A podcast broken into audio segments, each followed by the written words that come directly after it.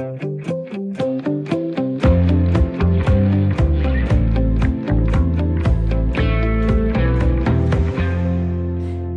Mm. bringer en efterlysning for, hvor er kvinderne i toppen af dansk erhvervsliv. Dansk Industri vil have flere kvinder ind på chefkontorerne, og måden de vil gøre det på er ved at få virksomheder til at skrive under på et mangfoldighedsløfte, som de kalder det. På den måde skal virksomhederne give håndslag på, at de vil gå målrettet efter at få flere kvinder ind i ledelsen. Men batter det overhovedet noget, eller er det noget helt andet, der skal til for at sikre ligestillingen? Det tager vi snakken om i selskabet i dag. Og så rykker robotterne ind. Mange butikker bruger robotter på deres lager for eksempel, hvor de udfører det hårde og kedelige arbejde, som direktøren for netbutikken Boost kalder det. Og han kan godt være tilfreds. Boost har nemlig øget salget med knap 50 procent i årets første måneder, blandt andet takket være robotterne. Senere i programmet zoomer vi også ind på hovedpersonen i Dansk Fiskeris største kriminalsag. Det er fiskeren Henning Kjelsen. Han er en af Danmarks rigeste mænd, men er lige nu tvunget i land, fordi han er anklaget for at have brudt loven og opkøbt ulovlige fiskekvoter i det skjulte. Velkommen til Selskabet på Radio 4, programmet, hvor vi går i dybden med nogle af ugens store erhvervshistorier og personerne bag. Og det gør vi i et dejligt selskab med nogen, der kender erhvervslivet rigtig godt. Det er Troels Blikker Danielsen, som er med på en linje fra Frankrig faktisk. Hej Troels. Hej. Du er administrerende direktør i arbejdsgiver- og erhvervsorganisationen Teknik Arbejdsgiverne. Og her i studiet er Laura Lindahl, direktør i DFM, Dansk Facility Management og medlem af kommunalbestyrelsen på Frederiksberg for Konservativ. Hej Laura. Hej. Og så er der selvfølgelig også dig, Jens Christian. Du er mange år i erhvervskommentator og min medvært her på programmet. Hej med dig. Hej, hej. Har du været ude og lufte coronapasset og støtte dansk erhvervsliv den seneste ja, uge? Ja, ja, ja, ja. Jeg er jo en, trofa, øh, øh, øh, en øh, tro og lojal støtte, så jeg har været ude og spise frokost og sidde indenfor på en restaurant. Ja. Det har været fantastisk. Og hvordan var det at være ude blandt mennesker igen? Jamen, øh, det var netop det der at være ude blandt mennesker øh, igen, og mig og min kone, øh, vi sad sådan lørdag og gik en tur i byen og shoppede lidt sådan helt banalt. Øh, og så fik vi lidt, øh, lidt øh, frokost, og det var dejligt. Solen skinnede lidt. Du ved, sådan dansk aprilvejr, majvejr var det vist. Øh, men vi kom til at tale om, hvor hurtigt man i grunden vil vende sig til det der med, at alt er åbent, og man bare går ind og får en, en en kop kaffe eller en øl. Altså, det vil, altså, jeg tror, det går meget, meget hurtigt med, at vi vender os til øh, den gamle øh, rytme, med så må sige, og heldigvis for det. Ja, det er dejligt. Jeg hedder selv Stine Lynghardt og er vært her på programmet. Velkommen til Selskabet.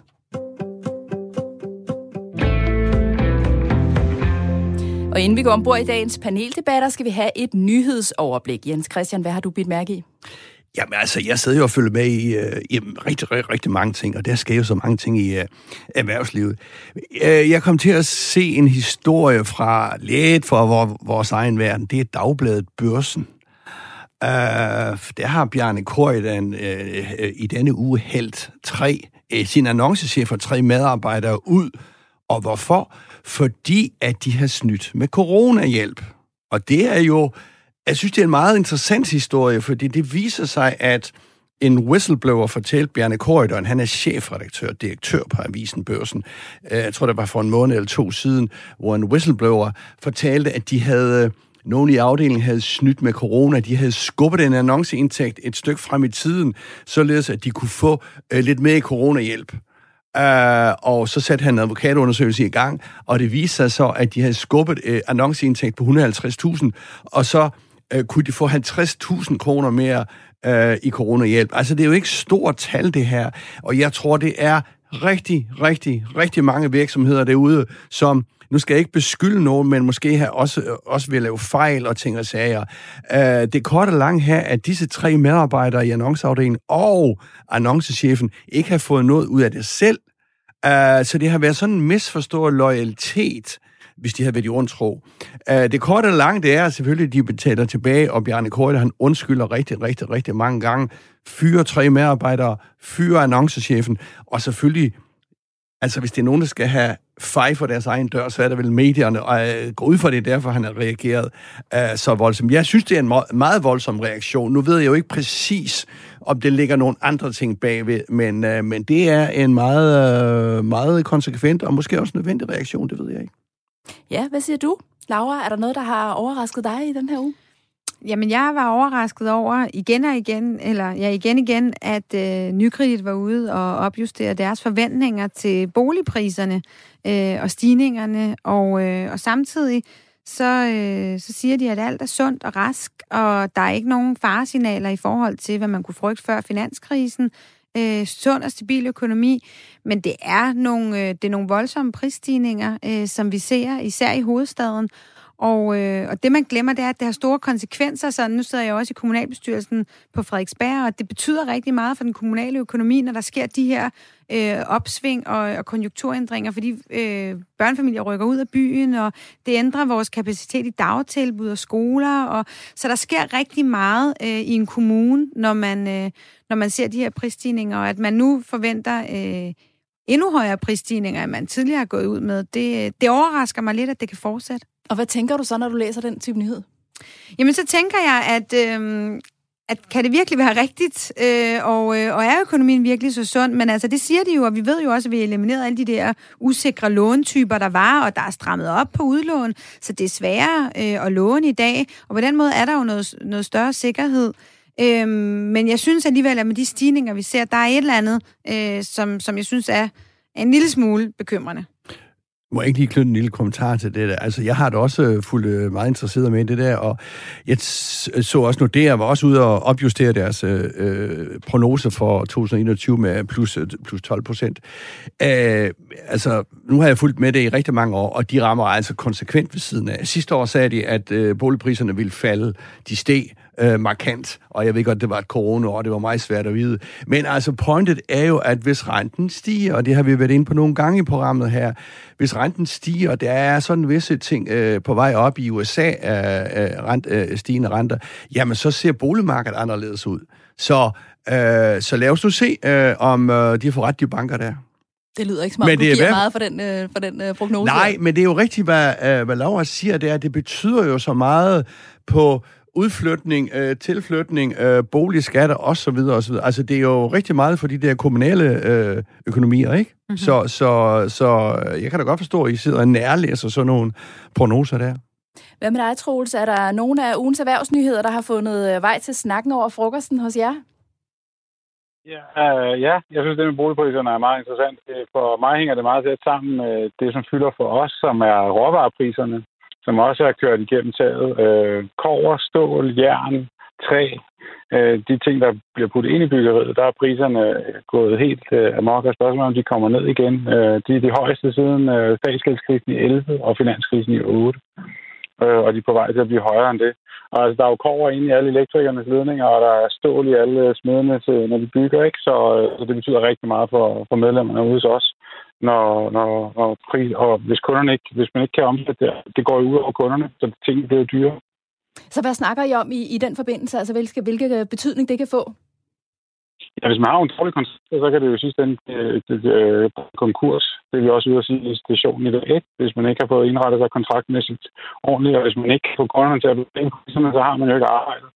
Så, øh, så det, det, er, det er rigtig alvorligt. Samtidig med, at vi jo også har begrænsninger på arbejdskraft, adgang til arbejdskraft på grund af coronarestriktioner, så er det svært at få arbejdskraft øh, øh, fra andre europæiske lande. Så, så det, øh, altså jeg kan godt være bekymret for, at vi vil se en stigende inflation og se nogle ubalancer i økonomien andre steder end kun i, i turismesektoren som konsekvens af både huspriserne, som Laura nævner, men også de her stigende råvarepriser. Interessant. Lad os øh, runde nyhedsblikket af for nu.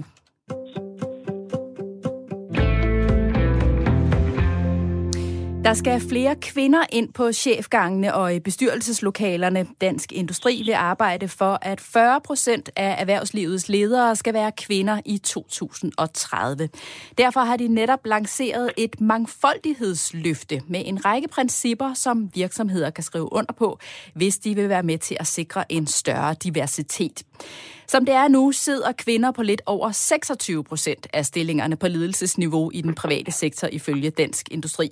Og det er altså det tal, som DI vil have op på i første omgang. 35 procent i 2025, og så 40 procent øh, kvinder i ledelsen i 2030. Men kan sådan et mangfoldighedsløfte overhovedet rykke ved noget? Det ser vi nærmere på nu. Og skal vi ikke lige starte med en runde på, hvad er det, at øh, diversitet kan bidrage med på en arbejdsplads? Skal vi starte hos dig, Jens Christian? Jamen altså, den kan jo bidrage med rigtig, rigtig, rigtig mange ting. Jeg er ikke den, der siger, at det kan øh, gøre det værre eller bedre på et økonomisk område. Der findes et hav af undersøgelser, og de strider i alle mulige retninger. Nej, altså hvis man tror på, at mænd og kvinder er lige kloge, og det tror jeg, alle mennesker, eller de fleste mennesker tror på, jamen så er det jo en masse talent, der går spildt, hvis vi ikke får kvinderne med ind. Og jeg mener, det er hele vejen op. Det er jo ikke kun øh, mellemlederstillinger, hvor øh, der er mange kvinder i mange forskellige fag. Nej, det er også i toppen. Uh, så vil vi få et, et, et, et, et mere, ja, uh, mangfoldigt uh, ledelsesniveau. Og måske, hvis jeg lige må uh, brage den ind her, så havde vi måske ikke haft det der MeToo, øh, ting. Det kan vi måske vende tilbage til. Altså, hvis man har haft en mere divers øh, topledelse, øh, som kunne øh, synke ned af organisationen, hvis vi har haft det, så havde vi måske ikke haft de store MeToo skandaler, som jeg vil godt kan sige. Uh, så det er, uh, det er godt på alle, alle planer. Er du enig i det, Laura? Er det noget, vi skal arbejde målrettet på at, at opnå en større diversitet?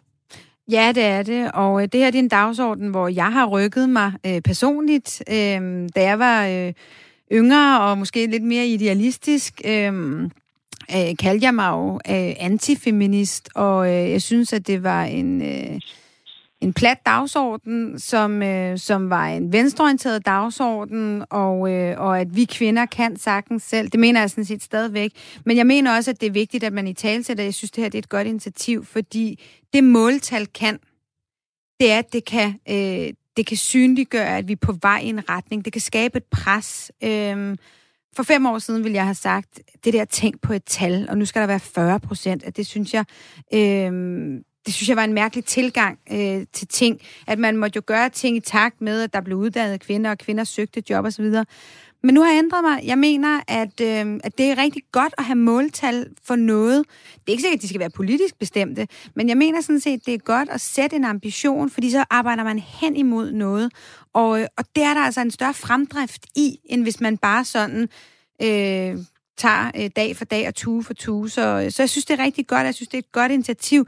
Jeg havde gerne set, at Dansk Industri var gået sammen med Dansk Erhverv, så det ikke bliver sådan en eller anden, nu skal de her store erhvervsbrancheorganisationer kæmpe mod hinanden. Jeg havde gerne set, at man havde samlet flere øh, om det, så, så det virkelig var for den gode sags tjeneste, og ikke for at profilere sin egen organisation. Men, øh, men jeg synes, initiativet er rigtig godt. Og så havde jeg selvfølgelig også synes, det havde været fedt, hvis der havde siddet en kvinde og været med til at præsentere udspillet, fordi det er tankevækkende, at der sidder to middelalderende mænd, som gerne lige vil fortælle, at der skal flere kvinder på toppen. Så det havde været stærkt, hvis der også havde siddet en kvinde med og, ud og, øh, og præsenteret udspillet. Det havde klædt det, hvis du lige havde siddet ved siden af. Det havde det. Ja, det havde det. Men hvorfor skal det være et øh, mål i sig selv at nå op på en bestemt andel af kvinder? Kan det ikke hurtigt blive meget firkantet, Troels? Øh, jo, jo, det tror jeg også, at det er mit udgangspunkt. Altså, jeg er måske stadig der, hvor Laura var for fem år siden. Jeg synes, det der ting på et tal er en udfordring.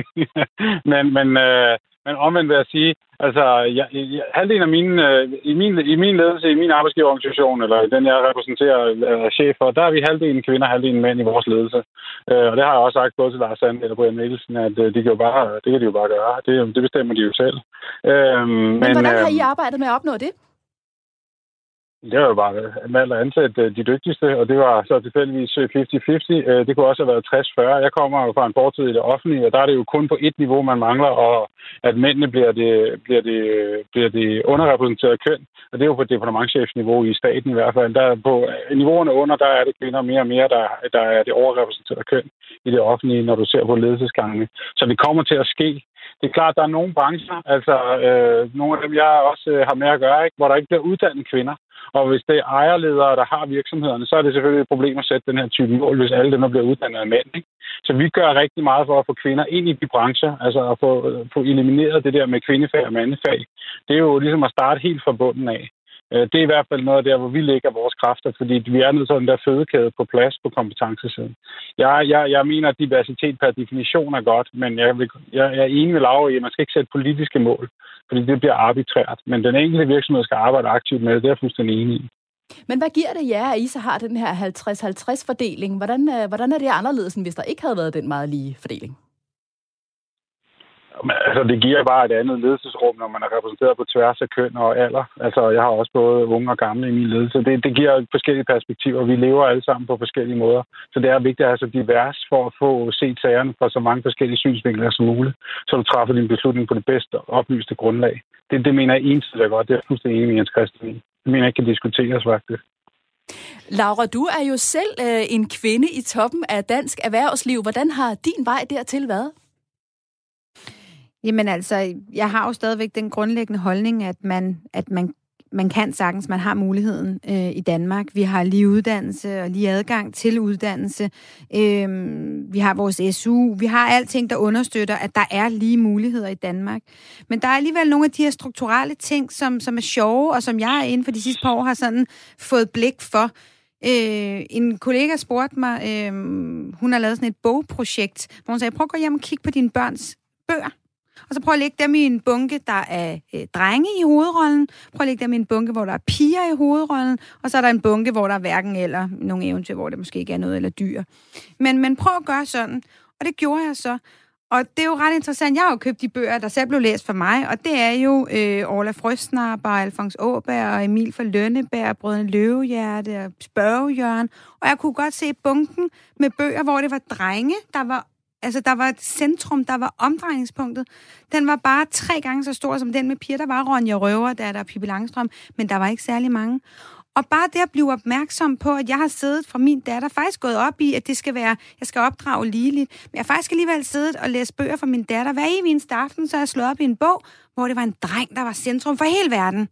Og det har jeg gjort aften efter aften efter aften. Så jeg tror, ikke, som Troel siger, der skal overhovedet ikke noget politisk indblanding, men jeg synes, debatten er god, fordi det gør os andre opmærksom på, at der er nogle strukturelle ting. Der er noget, vi bare gør, som vi måske kan ændre en lille smule på, fordi så ude i sidste ende, så kan det være, at det påvirker valg af uddannelse, som i sidste ende gør, at man vil arbejde inden for det, vi i dag kalder traditionelt mandefag. Men det er meget tidligere, vi skal ind, for vi ser jo, at de valg bliver truffet i valg af uddannelse. Så der er nogle ting, vi gør, øh, og det synes jeg er interessant at have fået øjnene op for, og det er det, som debatten primært gør for mig. Så vi skal starte meget tidligere i virkeligheden, hvis vi gerne vil ændre det her billede? Jeg tror i hvert fald, at vi skal starte med at, at være opmærksom på det og, øh, og i talesætte det. Hvad siger du, Jens Christian? Ja, altså, nu kommer jeg nok i mindretal her, fordi øh, jeg har sådan de sidste 10 år skrevet om, at der var nødvendigvis øh, der var behov for kvoter. Og det er jo et, øh, det, det skiller virkelig folk ad. Jeg har siddet nede på banen og, og, og, og skrevet kommentar om, uh, hvorfor at det var nødvendigt at få nogle kvoter, fordi det rykker sig ikke særligt meget. Uh, I hvert fald slet ikke i toppen. Det gør det altså ikke. Uh, og faktisk har man jo et, lovkrav. Altså, jeg er jo meget enig i, at øh, hvis man kan undgå lovgivningen, så skal man øh, undgå det. Men jeg tror bare ikke, man kan ændre noget her, hvis man ikke man kaster en bombe ind i systemet, øh, sådan, øh, øh, hvis man kan sige det sådan. Det ændrer bare ikke noget, og det er jo faktisk et lovkrav om, at virksomheder skal opstille måltal for øh, hvor mange øh, øh, kvinder de skal have i bestyrelsen. Den øh, lov øh, blev faktisk vedtaget i 2013. Det er ren symbollovgivning, for den betyder ikke nogen, der er ingen sanktioner, og og jeg er jo også øh, tilhænger af fri markedsøkonomi. Jeg er jo ikke, øh, at, at staten skal gå ind og styre her, men lige præcis på det her område, øh, der kommer det ikke til at ske noget uden kvoter. Øh, og jeg kan også se, at øh, EU barsler jo med kvoter, det har de så gjort i mange år, de kan ikke rigtig blive enige. Uh, Norge har jo indført øh, øh, øh, øh de kvoter, Island tror jeg også har, og andre lande. Så andre lande er jo løbet, løbet forbi os her øh, med hensyn til, øh, øh, hvad skal man sige, ligelig fordeling øh, i, øh, i ledelsestoppen. Øh, så, så jeg tror, vi får svært ved at, at rykke os voldsomt uden, uden kvoter. Men det er jo interessant her med corona, øh, hvordan hjemmearbejde jo lige pludselig kan være en, øh, en driver ind i den her forandring, der skal ske. Fordi hjemmearbejde, øh, det tror jeg, vi, det kan vi jo se i, øh, i mit job og i min branche, hvor vi snakker om workplace management. Hvad er det, fremtidens arbejdsplads skal være? Der kan vi se hjemmearbejde. Det bliver øh, mere udbredt, end det har gjort hidtil. Lederne har set, det fungerer. Medarbejderne har fået smag for den fleksibilitet, det har. Og det tror jeg vil være en positiv driver ind i, at flere kvinder kunne påtage sig øh, en, en tung lederstilling, fordi den fleksibilitet, der er i, at man også kan arbejde hjemme, den appellerer langt overvejende til kvinder. Øhm, og, øh, og derfor tror jeg faktisk, at det kan være en positiv driver ind i, at nogle kvinder kunne have mod på at gå, gå op ad stigen, hvis de også ved, at der er den fleksibilitet, fordi man kan tage en hjemmearbejdsdag eller to, så det ikke kolliderer med at kunne hente børn eksempelvis. Hvad er det, der spænder ben for kvinderne i toppen af dansk erhvervsliv, Troels? Øh, jamen, jeg synes, det er mange forskellige ting. Altså, selvfølgelig er der noget om det, der øh, Jens Christian siger med, at øh, hvide mænd over 60, de ansætter hvide mænd. Ikke? Øh, det, det er der nok ikke nogen tvivl om. Men der er altså også noget strukturelt i vores samfund. Altså, øh, jeg har mine børn på en international skole, der lukker, der lukker øh, pasningsordningen først kvart over fem. Ikke? Også om fredagen. Og det er okay at hente dem kvart over fem om fredagen. Altså, så der er jo også noget med, hvad er åbningstiderne i vores daginstitutioner? Hvad er det for en fleksibilitet, der der bliver lagt rundt omkring de virksomheder, som gerne vil vokse?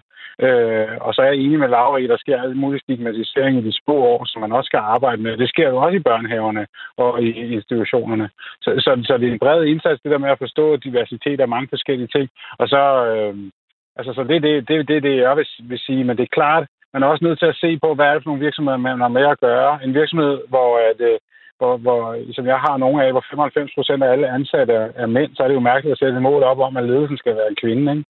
Altså, så, så der er også nødt til at være en eller anden form for fleksibilitet i det. Øhm, og, og, og det, det, det, det, det er det, jeg savner, når man sætter de der mål. Ja, det har du fuldstændig ret i. Altså, det bliver meget rigidt, øh, hvis, det, hvis, øh, hvis, øh, hvis man ikke har noget øh, fleksibilitet i det. Må jeg ikke lige sige også, at nu er jeg for kvoter. Uh, men jeg må ikke også lige sige, yes, og du var lidt inde på det, Laura, kvinder må dele med os, råbe lidt højere selv.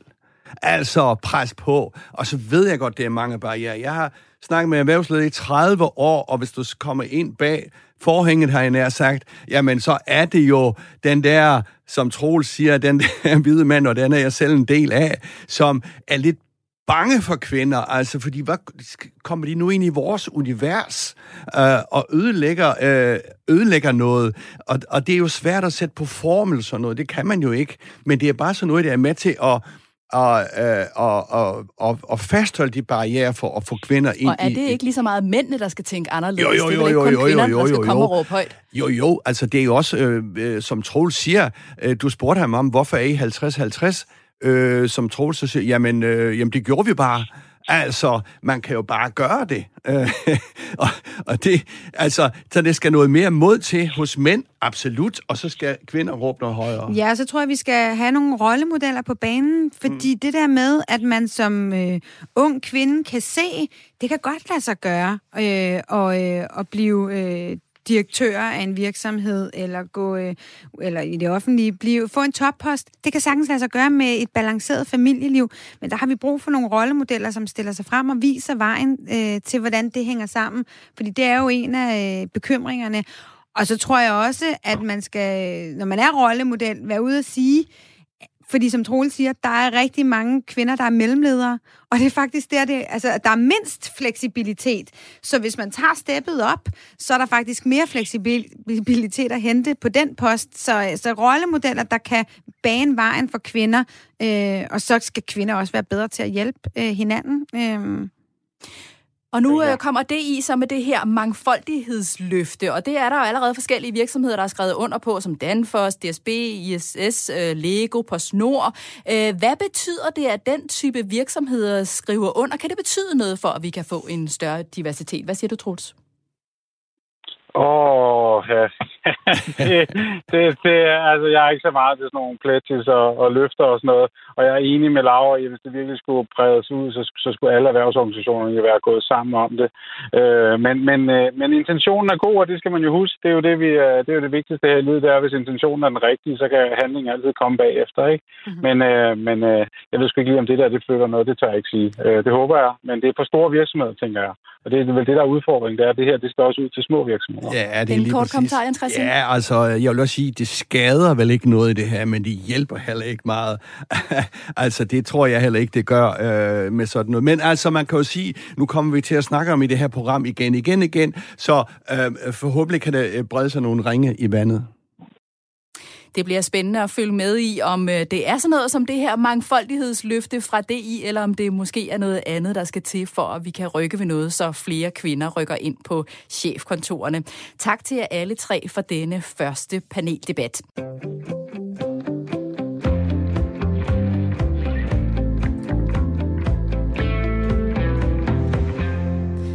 Lytter til Selskabet på Radio 4, hvor vi ser på ugens store erhvervshistorier og de mennesker, der gør en forskel i dansk erhvervsliv. Jeg hedder Stine Lynghardt, og ved siden af mig står min medvært, erhvervskommentator Jens Christian Hansen. Og med på en linje har vi Troels Blikker Danielsen. Du er administrerende direktør i Arbejdsgiver- og Erhvervsorganisationen Teknik Arbejdsgiverne. Og her i studiet har vi Laura Lindahl, direktør i DFM, Dansk Facility Management og medlem af kommunalbestyrelsen på Frederiksberg for konservative. Mens de fysiske butikker har haft det svært under coronapandemien, så er der god vind i sejlene hos onlinebutikkerne. En af de store netbutikker, Boost, har netop præsenteret et regnskab, som viser, at de har øget salget med knap 50 procent sammenlignet med første kvartal 2020. Faktisk har de solgt for næsten 830 millioner kroner på tre måneder, og det er, er alligevel en chat. Men coronapandemien er ikke den eneste forklaring på succesen, siger den administrerende direktør for Boost, Herman Haraldsson. Til Berlingske forklarer han, at det er en god blanding af corona, hårdt arbejde og så robotter. Boost har nemlig 500 robotter, der udfører det hårde og kedelige arbejde, som direktøren formulerer det. Og de her robotter, de pipler rundt på lidt af et lager. Der er 750.000 kasser og 7 millioner varer. Jens Christian, prøv lige først at uddybe, hvorfor er det, at Boost har så stor succes, som de har? Ja, men det er jo en øh, kombination af flere ting. Altså, de har været i gang nogen, øh, nogen tid nu, og øh, selvfølgelig har corona jo øh, øh, øh kanoniseret dem op. Uh, og uh, så hårdt arbejde, som han siger, uh, det gør de jo alle sammen. Så, og så kommer det spændende, og det er det, vi skal snakke om. Altså, hvor meget gør robotter? Øh, og der skal du op i en vis skala, tror jeg, uden at være robot, øh, særlig robotkyndig. Men jeg tror, du skal op i en vis skala for at få mest udbytte af robotterne. Øh, og de er jo op i en skala, når de sender for 850 millioner i kvartal, så er det altså en årsomsætning på en 3 milliarder, en 3-4 milliarder måske, ikke? og alle disse vareprøver, øh, eller undskyld, bare numre, der er, som de skal have hentet ind. Så, men det er jo ingen tvivl om, at, øh, at øh, corona har givet det boost, øh, specielt for sådan en, øh, en, øh, en, en, en forretning øh, med tøj, hvor du kan sidde og måle og sende tilbage, og det øh, hele er blevet øh, meget, meget, meget, meget lettere at handle, at handle på nettet. Hvor stor en virksomhed skal man være, for at det giver mening? Ja, men altså, nu, er, du, nu må Troels jo lige øh, korrigere mig her, fordi han har jo indsigt, det, det har jeg jo ikke. Øh, Hvad siger men du, fordi, nå, nej, jeg, altså, jeg tænker bare på, at vi skal måske også udvide det der robotbegreb noget. Altså i gamle dage, som så, der havde man så på en industrivirksomhed, så stod der en robot med en arm og, øh, og lavede den samme bevægelse. Altså robotter i dag er jo tusindtallige, og det går over i kunstig intelligens. Øh, du har robotter på advokatkontorer, i pensionsselskaber, alle mulige steder. Øh, robotter på nogle medievirksomheder, altså og robotter inden nogle steder, hvor man ikke kunne forestille sig. Altså bare for at sige, det er ikke kun industrien. Nu holder vi os til detaljhandlen her, fordi der er så mange hvad skal man sige, ting, der skal samles, øh, og alt det der kedelige, hvis man kan sige det sådan, lagerarbejde, som man så kan systematisere, og der kan de arbejde 24 timer i døgnet. Hvad siger du, Troels? Hvornår giver det mening at bruge robotterne?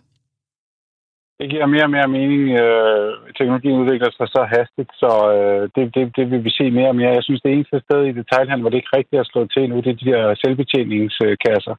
Øh, det, de går altid i ged, ikke? Øh, øh, men øh, øh, altså, jeg, jeg, jeg, jeg tror, at skala bliver mindre og mindre afgørende, fordi robotter nemlig både er software, hardware og alle mulige andre former for, for robotter. Vi, vi forventer også, at det kommer ind i byggeriet snart i meget større skala, end det er i dag. Øh, og øh, du kunne forestille, altså, øh, forestille dig, at du havde sådan en, øh, ligesom Geo Geoløs, han har sådan en lille hjælper, der har sådan en øh, pære, der bestiller sådan en pære, ikke? Altså, øh, hvorfor altså, skal du selv gå og bore huller i væggene og sådan noget? Det kan du bare sådan en lille hjælper til. Øhm, det, det tror jeg er sådan nogle cobots, der vi kun se begyndelsen af. Det, det, det, robotter er kommet for at blive, og man er nødt til at omfavne det. Øhm, den eneste måde for Danmark at være, blive ved med at være konkurrencedygtig på. Jeg kan måske lige øh, tilføje bare en, øh, en lille ting her. Jeg så en undersøgelse fra SDU, øh, som havde samlet undersøgelser om robotter for hele verden. Og øh, ud fra den undersøgelse, øh, der, der, der vurderede man, at halvdelen af det arbejde, der i dag udføres øh, manuelt på det danske arbejdsmarked, kan robotter udføre. Så øh, vi er altså bredt, bredt, bredt ude, øh, og øh, som Troels jo også siger, altså teknologien øh, udvikler sig øh, bare øh, med stigende hast. Så robotter kan jo bruges til en masse forskellige ting, men hvad er det så, robotter ikke dur til, Laura? Nå, men der er jo selvfølgelig nogle opgaver, som robotter ikke kan, men det er jo fuldstændig rigtigt, at robotterne jo har, altså hele det der med, at vi siger i fremtiden, vi skal work smarter, not harder. Det er jo fordi, at robotterne skal gå ind og, og tage det, når vi har vi har haft masser af politiske debatter de seneste år omkring nedslidning, og det er jo lige præcis noget af det, som robotterne kan gå ind og, øh, og tage. Så jeg er fuldstændig enig med Troels i, at hvis vi, altså, hvis vi skal fastholde produktion i Danmark, og, og vi skal være konkurrencedygtigt land, så skal vi tage det til os. Men der er selvfølgelig også øh, nogle ting, som vi ikke kan, altså de der relationelle ting, det tror jeg, vi kommer til at se, vi kan på, på sigt, øh, tror jeg, med kunstig intelligens og øh, VR og, og de forskellige øh, teknologiformer, der kommer der, øh, der vil det udvikle sig, det her marked, men, men man skal på ingen måde frygte robotterne. Tværtimod, der skal man faktisk se det som, øh, som kilen til, at vi kan overleve og, og have fortsat vækst i Danmark. Øh, I min egen branche, der er det super smart, øh, hvis man tager et eksempel som som sensorer, en, en sensorteknologi, hvor man så kan tracke på, øh, er der blevet gjort rent i en virksomhed. I stedet for, at vi bare altid kommer, og der bliver gjort rent hver eneste dag over alle overflader, så kan du tracke, hvor har der været, hvor har der været brugt, øh, folk, hvor øh, har man brugt toiletterne, så man kun rengør der, hvor der rent faktisk er et behov for det. Og derfor kan man jo så også øh, spare penge øh, i den enkelte virksomhed. Så der er masser af fordele ved det, og, øh, og det er altså en myte, det der med, at, øh, at robotterne kommer og tager vores jobs. Og Boost har jo så også øh, knap 1000 medarbejdere ansat. Hvad er det, øh, de har brug for medarbejdere til, Jens Christian? Ja, men hvis jeg forstår det ret, så er halvdelen af dem på lageret øh, på nuværende tidspunkt øh, med robotter. Øh, så der kan de vel spare endnu mere, og så øh, skal de vel ud og, og, og, og hvad skal man sige, øh, sælge, altså hele den administrative del, øh, som, øh, som, øh, som vel skal øges. Men må jeg ikke lige sige her, teknologi gør os rigere, og jeg er enig, vi skal ikke være bange for det, og øh, produktiviteten, som det hedder, altså at man får mere ud af hver time, øges og øges, fint nok. Jeg tror, vi kommer til at få en diskussion om, ja, teknologien gør os rigere, men gør den også os lykkeligere. Og jeg ved godt, det er et kæmpestort øh, spørgsmål at smide ind her, øh, men det er jo bare, øh, altså jeg tænker, det, det, det er jo en debat, vi også må have, øh, som er en del af det her, fordi jeg er meget enig i, at robotter Øh, robotter kan jo gøre alt det kedelige arbejde. Nu er min øh, gamle mor på plejehjem, for nu at nævne et sted, hvor det er varme hænder. Men det er jo godt, at du har robotter og, og, og så nogen til at hæve en op af sengen og ud i badet og alle sådan nogle ting. Og jeg kan til nød også øh, tilslutte mig en robotstøvsuger, øh, som kan gøre lidt rent og sådan noget. Men så kommer vi også over i de der varme hænder øh, og som du var lidt ind på det, ikke? Altså, det der med, altså, øh, hvad skal man sige, relationerne. Øh, øh, øh, hvad er det, vi vil øh, bruge robotter til, og hvad vi vil ikke bruge dem til. Men i en tid, hvor der er stigende udgiftspres i vores offentlige sektor, så er det jo genialt, at robotterne kan bruges til at udføre øh, det, det, det manuelle arbejde, og at det frigiver ressourcer til, at man kan sidde og tale med den ældre på plejehjemmet, øh, og ikke bruge tiden på, at man også lige skal nå at svinge støvsugeren. Fordi sådan har det jo været. Når der kommer en sosu ud, så skal der både lige anrettes en frokost, og der skal øh, hjemmehjælperne skal hjælpe med alt muligt praktisk arbejde. Hvis det kan overlades til en robot, og man så bare kan frigive de ressourcer til, til relationen, så vinder vi jo alle sammen ved det. Men er der ikke også noget af det arbejde, som robotterne udfører, som vi hidtil har brugt ufaglærte til? Altså, øh, hvad, hvad, hvad, hvad kommer der til at ske for dem, Troels, tænker du? Altså det, det jeg prøver at sige, øh, det var, at det er jo ikke kun de ufaglærte, der, kommer, der bliver udfordret her. Jeg tror, det er alle niveauer. Så man er nødt til at blive ved med at efteruddanne sig hele livet for at kunne følge med og kunne bruge robotterne. Fordi det, det er nogen, du skal samarbejde med. Og der er jeg fuldstændig enig med Laura. Altså det, det stigende udgiftspres, det gør bare, at du har brug for, at der er nogen, der, der, der hjælper dig i det daglige. Ikke? Hvad siger du til det, Laura? Ja, og jeg tror, at efteruddannelse er, er virkelig centralt, men jo sådan set også, at vi kommer ind tidligt i... Jeg mener også, at der skal mere fokus på teknologi og robotteknologi og digitalisering i folkeskolen. Altså, fordi det her, det er en præmis. Øh, så, så jeg mener, øh, at efteruddannelse er helt afgørende, fordi vi skal følge med tiden, og det udvikler sig så hurtigt. Men at vi også tager det ind i folkeskolen, tror jeg er vigtigt. Men er der ikke også nogle steder ja, altså, her... Må, må jeg sige noget? Ja, selvfølgelig, Troels. Altså, Altså, jeg har en datter, som selv bygger sin egen robotter, ikke? Altså, øh, og det er jo der hun købt et robotsæt øh, på nettet, og så, så sidder hun og eksperimenterer med det. Det er fordi, hun synes, det er sjovt, og fordi der er nogen, der har motiveret hende til det i skolen. Mm-hmm. Og, øh, og det handler jo om ikke at kun at kunne bruge en robot, hvis vi skal blive ved med at klare det. Det handler jo også om at kunne skræddersy en robot, fordi der kommer også til at være robotter, der bygger til specifikke opgaver, øh, og ikke kun lagerarbejde. Altså, vi, da jeg var i, i staten, der byggede vi en lovrobot, ikke, som skulle finde fejl, når vi lavede lovtekster. Så vi, havde, så vi sørgede for, at den fandt alle de fejl, vi selv lavede i lovteksterne. Og så, så du kan tænke robotter på alle områder. Så jeg, jeg, altså, jeg mener, det her det er virkelig et sted, hvor Danmark kan gøre meget, meget, meget, meget mere. Men det er måske også et sted, hvor man skal afmystificere, altså fordi man tænker, de der film om robotterne, der kommer og overtager, øh, overtager vores liv og vores tankegang, og det er de jo ikke. Altså robotter kan jo ikke mere øh, tror jeg da, øh, end vi fylder ind i dem, øh, øh, kan man sige. Så man kan jo sige sådan en robot.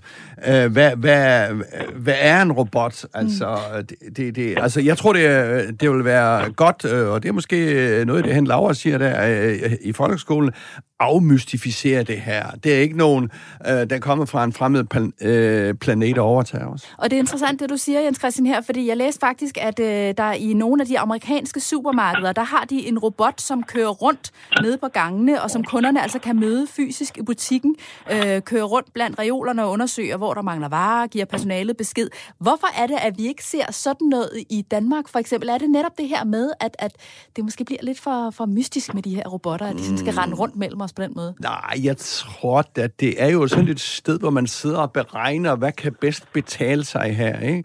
Altså, kan det betale sig at lave den store investering, som det måske også er? Altså, det er jo ikke bare sådan lige at sætte en robot ind. Øh, den skal jo programmeres, den skal udvikles. Så jeg kunne forestille mig, at det er sådan en pæn stor investering, at du typisk skal lave for en lang periode, og så sidde og lave nogle cost-benefit-analyser, hvad er bedst, ikke? Uh, så så uh, altså, i, i realiteten har vi jo, hvis jeg har forstået det ret, uh, på i supermarkeder, uh, så har du et, uh, hvor mange af, altså det har man jo allerede robotter i dag, ikke nogen, der går rundt på gangene, men altså man kan se et sted, hvis det er uh, to pakker havregryn tilbage, jamen så skal det fyldes op. Det er jo ikke noget, man går og tæller, det er jo noget, man kigger på, hvor, uh, hvad er gået ind, og hvad er gået ud af kassen, ikke? Ja, jo, vi sætter kameraer øh, med ansigtsgenkendelse ind i hylderne, sådan så de kan se, om du er glad eller ked af det, når du tager varer ned af hylden. Altså, det er jo robotteknologi i detaljhandel ud i sin yderste ende. Så ved de, om du, om, altså, om du, hvad, hvad, hvad din følelsesmæssige reaktion er på det produkt, produkt, produkt du følger ned fra, fra hylden. Ikke?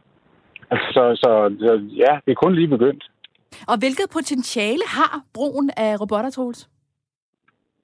Jamen, det har, i min verden har det stort produktivitetspotentiale, og så har det det potentiale, at øh, vi ser jo på en befolkning, som grundlæggende bliver ældre, og vi bliver jo, hvis vi kigger 100 år frem, så bliver vi jo færre mennesker på jorden.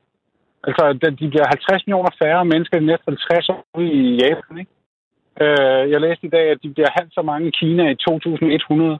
Så, og, så hvis vi skal blive ved med at vækste vores økonomier, så er der jo nogen, der er nødt til at lave nogle af de opgaver, vi ikke, vi ikke selv har tid eller kræfter til i fremtiden.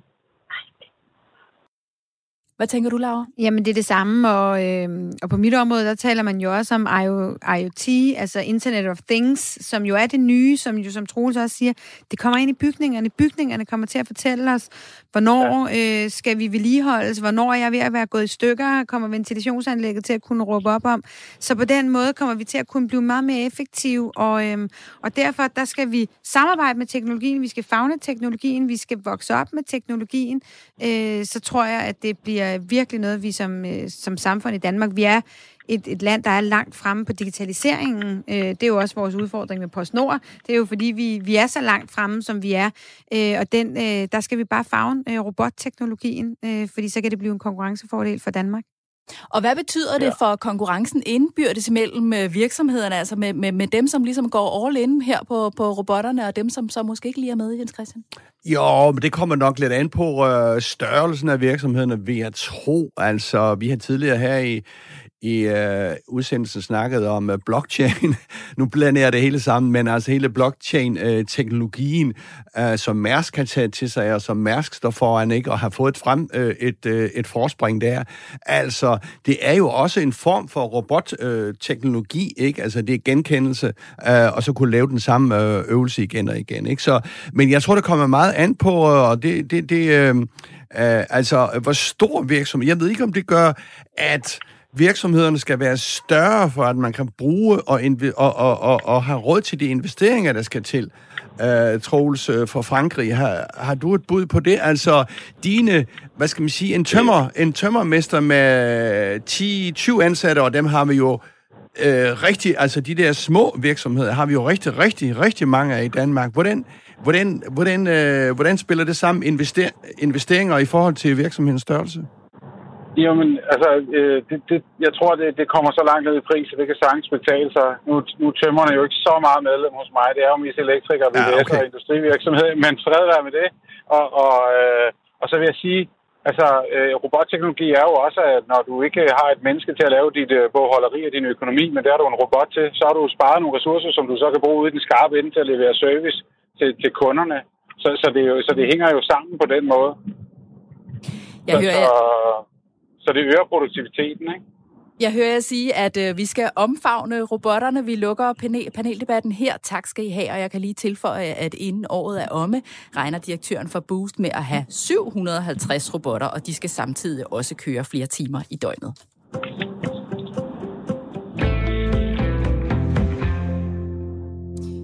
Nu skal vi zoome ind på ugens erhvervsprofil, og det er en stor spiller inden for fiskeriet, vi skal kigge på. Han hedder Henning Kjeldsen, og han er lige nu hovedperson i Dansk Fiskeris største kriminalsag, som bliver ført ved byretten i Holstebro. Han bliver kaldt en kvotekonge, fordi han ejer op mod 10 procent af de danske fiskekvoter. Men ifølge anklagen, så har han altså også købt flere kvoter, end han selv må eje, og det skulle han have gjort i det skjulte ved at låne penge ud til andre, for eksempel sin hustru og sin stedsøn, som så har købt kvoter i deres selskaber. Og på den måde skal Henning Kjeldsen have fået kontrol over fiskekvoter, han ikke må kontrollere ifølge reglerne.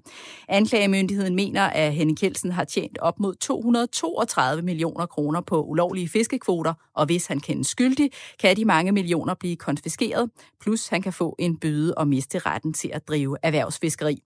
Jens Christian, prøv lige at forklare, hvad det betyder det her med at have fiskekvoter, og hvorfor det er, vi har det system, vi har i Danmark.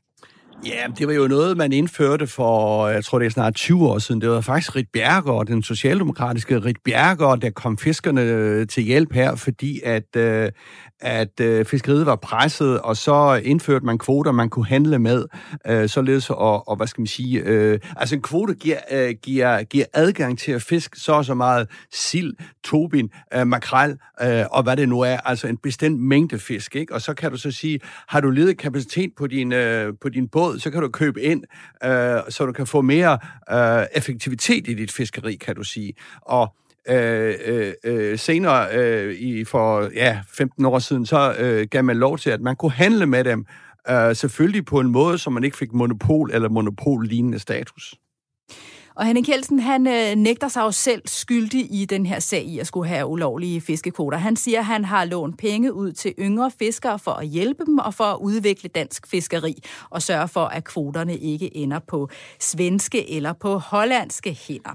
Inden for selve erhvervet, fiskeriet, er Henning Kjeldsen en person, der deler vandene. For eksempel har han et godt navn i Typerøn, hvor han er vokset op. Øh, hør her, hvad Jesper Holt Jensen, direktør for Typerøn Havn, siger i et klip i 21 søndag, som vi har lånt fra vores kolleger i DR. Jeg tror især, man kender ham for at være en initiativrig øh, fisker, der har skabt mange arbejdspladser og øh, har skabt meget aktivitet. Men DR har også talt med en fisker på Torup Strand. Han hedder Thomas Højrup og er bestyrelsesformand i Torup Strand Kystfiskerlag, som arbejder for at undgå, at kvoterne bliver suget ud af lokalsamfundet. Og han er ikke begejstret for Henrik Kjelsens metoder. Ja, man kan kalde det hensynsløst. Manglende hensyn til alt andet end lige at, at samle de kvoter til sig selv. Jens Christian, hvad kender du til Henning Kjeldsen og til den her sag? Uh, jeg har desværre aldrig mødt ham. Jeg tror, han er en super fascinerende person. Uh, nu er det jo ikke, han har jo ikke delt voldsomt meget ud af, i hvert fald ikke officielt, uh, fordi han, altså jeg tror ikke, det er for meget at sige, at uh, journalister dem er han altså ikke særlig glad for. Uh, jeg kan huske, at jeg var på Berlinger, og vi uh, forsøgte meget at få interviews med ham og sådan noget. Han er en meget sådan uh, kontent uh, uh, type, men jo også en herlig, anderledes type, Uh, en ting er, at han er tatoveringer og ring i øret. Det er jo ikke sådan lige uh, det, man forbinder med en mand, at der er god for 1,8 milliarder. Men han gør tingene utraditionelt, uh, må man sige. Og nu har han så ramt uh, hovedet ind i en lovgivning her, så må vi så se, hvad domstolene siger uh, ved at, at købe Altså for eksempel var det hans kone jo, som øh, købte en lille jolle på 5 meter, og pludselig havde hun kvoter for 122 millioner kroner. Uh, så jeg vil sige, han har været meget kreativ, og jeg tror bare, det er et fiskeri, som specielt øh, herover fra København, end de store byer, tænker, puh, her, det er sådan noget langt væk, og sådan ikke rigtig interesseret sig, øh, os for. Og pludselig så er fiskeriet på få hænder, og når øh, de Typeron siger, at de er glade for arbejdspladserne, jamen, så er det jo arbejdspladser, øh, som ligger under øh, Henning Kelsen, mens de går fra andre steder, fordi de små fiskere ikke kan klare sig. Så det er jo en, øh, en, øh, en svær debat, den her. Hvad tænkte du, Laura, da du hørte om den her sag?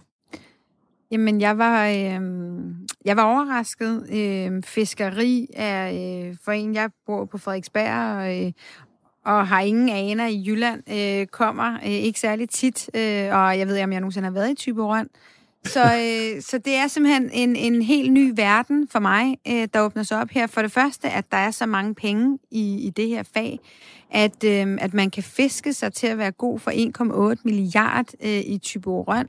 Det er jeg overrasket over. Øh, så, øh, så er jeg også overrasket over, hvordan sådan noget kan komme så vidt, altså i et lille lokalsamfund, at øhm, ja, der har jo været polemik omkring det. Jeg kan også huske, da jeg selv sad i Folketinget, var der jo masser op omkring de her kvoter og samråd med ministeren, og øh, som jo virkelig var, var på den i den her sag. Så, øhm, så det har jo fyldt noget, men på en eller anden måde, øh, så har jeg ikke dykket ned i, hvad det er. Det, har ikke, det er ikke noget, jeg har taget til mig, fordi det er faktisk en verden, der er meget langt væk fra mig. Øh, jeg er svært ved at gennemskue, nu har jeg jo læst op på ham, jeg er svært ved at gennemskue om... Øh, det er rigtigt nok, at han er kreativ og, øh, og gør tingene utraditionelt, men hvor beregnende er det her, hvor, øh, hvor udspekuleret er det, og hvor, øh, og hvor meget af det bare, som han siger, øh, vil hjælpe andre i gang. Øh, fordi det virker jo som om, at han har nogle støtter i lokalsamfundet, og har gjort noget godt for lokalsamfundet. Men, øh, men det virker også som om, der er blevet brugt nogle ufine metoder, som, som er på kanten med loven øh, som minimum. Hvad tænker du om den her sag, Troels? Ja, altså, jeg synes, der er lidt øh, nogen, der har glemt historien. Altså, man lavede jo om i reglerne, fordi at vi havde rigtig mange problemer med små fiskeskibe i Danmark, der ikke tjente penge. Og, øh, og øh, vi havde faktisk også, jeg har jo en fortid på søfart og reguleret sikkerhed til søs. Vi havde rigtig mange problemer med små fiskeskib, der, der blev ombygget og så var sank. Og øh, man skal stadig huske på, at det er den enlige mand på en jolle øh, med, øh, jeg kan sige, det kyld på åben, som falder ud over kanten, som jo er den, øh, den hyppigste dødsårsag til søs. Så der har jo også været ønsker om at professionalisere fiskeriet over de sidste 30 år. Og det, øh, om det så er gået for vidt, det skal jeg ikke gøre mig til dommer over. Men der har jo været et behov for at, øh, og, øh, at professionalisere dansk fiskeri, og det er jo på en eller anden måde også stor mod lille. Altså, det er ikke ret lang tid siden, jeg så Bornholms stemme med, øh, om øh, fiskeriet på, øh, på Bornholm i, i, øh, jeg tror, i 70'erne og 80'erne, ikke? hvor de til sidst ender med at have en helikopter i den der film, hvor de har tjent så mange penge på at fiske. Ikke?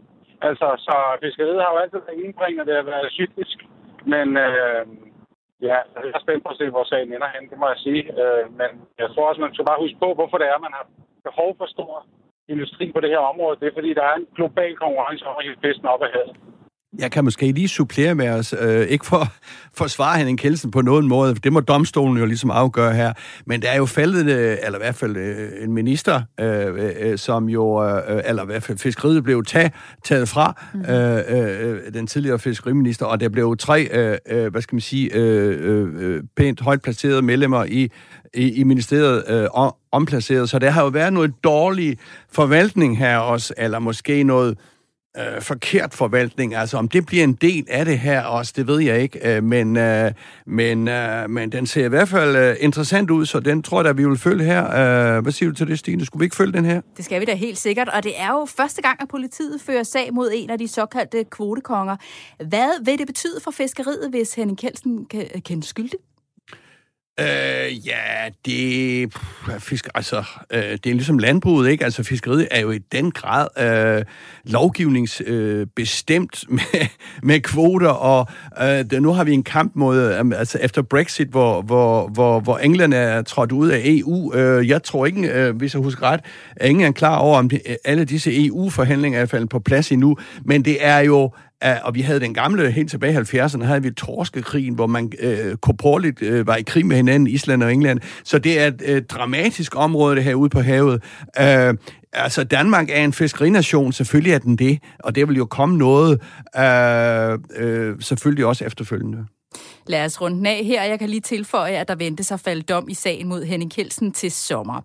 Det var alt for i dag. Tusind tak til vores gæster, Troels Blikker Danielsen og til Laura Lindahl, og også tak til dig, Jens Christian. Vi ses igen på næste onsdag, og også tak til dig, der lyttede med.